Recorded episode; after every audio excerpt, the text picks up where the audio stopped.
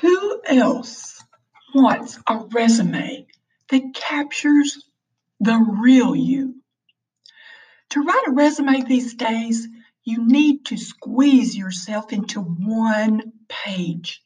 Check off all the required keywords and avoid saying anything that might get you screened out. Meanwhile, employers want to know who candidates really are. Researchers at Texas Christian University studied 244 recruiters and found they made inferences about applicants' extroversion, openness to experience, and conscientiousness based on their paperwork. And some of these guesses were largely invalid and unreliable. It's time to help each other out. Learn how to use the style and content of your resume to let the real you shine through. Style tips. Number one, state your name. Small items like nicknames and middle initials can add up to a big difference in the impression that you make. Ask a friend for their opinion of what sounds professional and engaging. Number two, choose your font carefully. As long as it's easy to read on a phone or tablet, you can pick from a wide range of options. Traditional Times Roman or Calibri, or you're prepared to be a little more daring with a Garamond. They all will look fine. Number three, set your margins. Even your margins can say something about you. Justified text that's even on the left and right tends to look more formal. On the other hand, ragged edges look friendlier and can be easier to skim. Print it out. As long as your potential employer isn't committed to minimizing paper, you may want to send a backup copy after your electronic submission. Take the opportunity to stand out with lightly patterned paper that won't interfere with readability. Choose a neutral color like cream or light gray. Number five, proofread. In addition to anything else you want to communicate, let the hiring manager know you're conscientious. Have a second pair of eyes check your materials for grammar and spelling. Number six, videotape it. Call ahead to see if the company you're interested in welcomes video applications or tries to avoid them to minimize the risk of bias. If you receive a go ahead, you can use technology to make a personal appearance early in the process and give yourself that edge. Tell stories. Why settle for saying you're energetic when you can use a real life example that shows your strengths in action. Edit your accomplishments and career summary to include some interesting anecdotes, but still be brief. Focus on recognition. Reinforce your point by mentioning what others say about you. Drop in a testimonial from a former boss or a client. List your honors and awards Use numbers. Create a vivid and specific image by quantifying your track record. Tell how many employees you've supervised or how much time you've saved. Include skills and training. Your proficiency with computer software or foreign languages just might give you an advantage. Make it memorable by adding in some background on how you stay current whether it's summer travel or courses that maybe you've had online. Describe your interests. Now, personal interests don't have to sound silly. You may discover that you and your new prospective boss have something in common, like tennis or even baking. Report your volunteer work. Community service will impress any progressive organization and suggest your values. Now, that's important.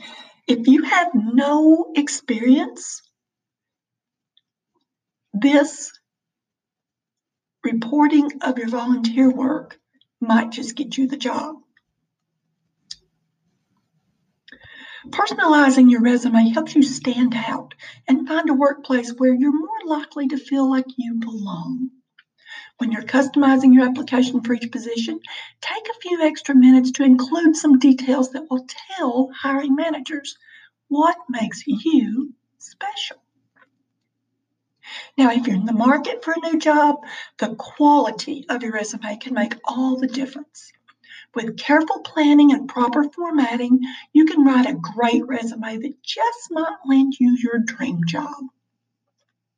But be brief. Your goal is to get your point across quickly and effectively.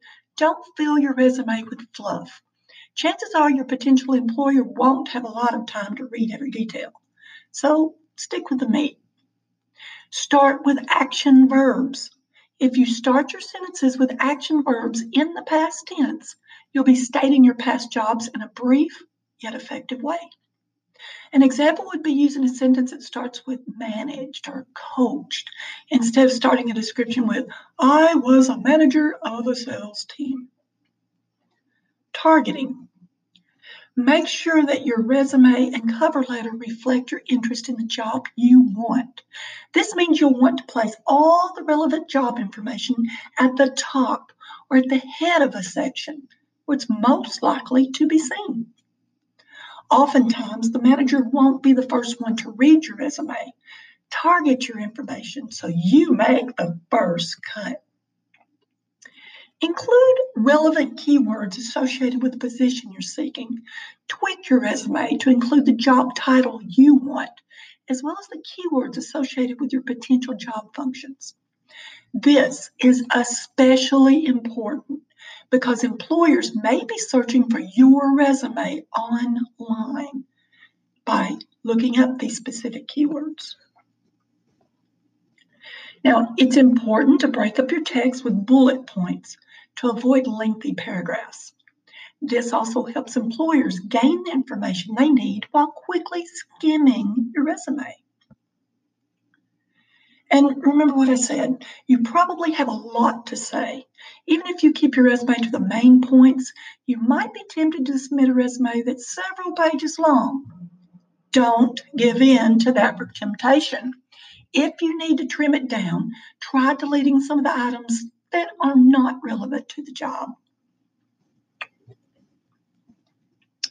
Don't try to be too fancy. There's no need to provide intricate designs or colored texture paper. It's recommended that you stick to white paper. You'll stand out to your employer because of the fantastic skills that's listed on the paper, not because of quality paper itself or that unique font. Don't just provide a laundry list of your skill set. You can still remain brief while explaining how your skills can benefit the company. This tip alone can greatly improve your chances of getting noticed. They want to know what's in it for them. You may have found a template to use online to build your resume, and these can be very useful to help you get an idea of what a resume should include. But don't copy and paste because other applicants will probably be using the exact same template. We want it to be your resume. If you want to stand out to your employer, you don't want to risk looking like everyone else.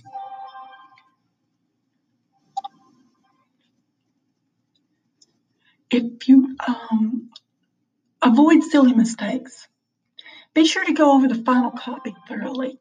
It may help to have a professional or trusted friend read it before you submit it. Be sure your resume is grammatically correct and avoid typos at all costs. Now, if you keep these tips in mind, you're going to be well on your way to landing that dream job. Now, the only thing you'll need to think about is the interview, and I can help you with that too. Look for it in another podcast. Have a blessed day and go get that job.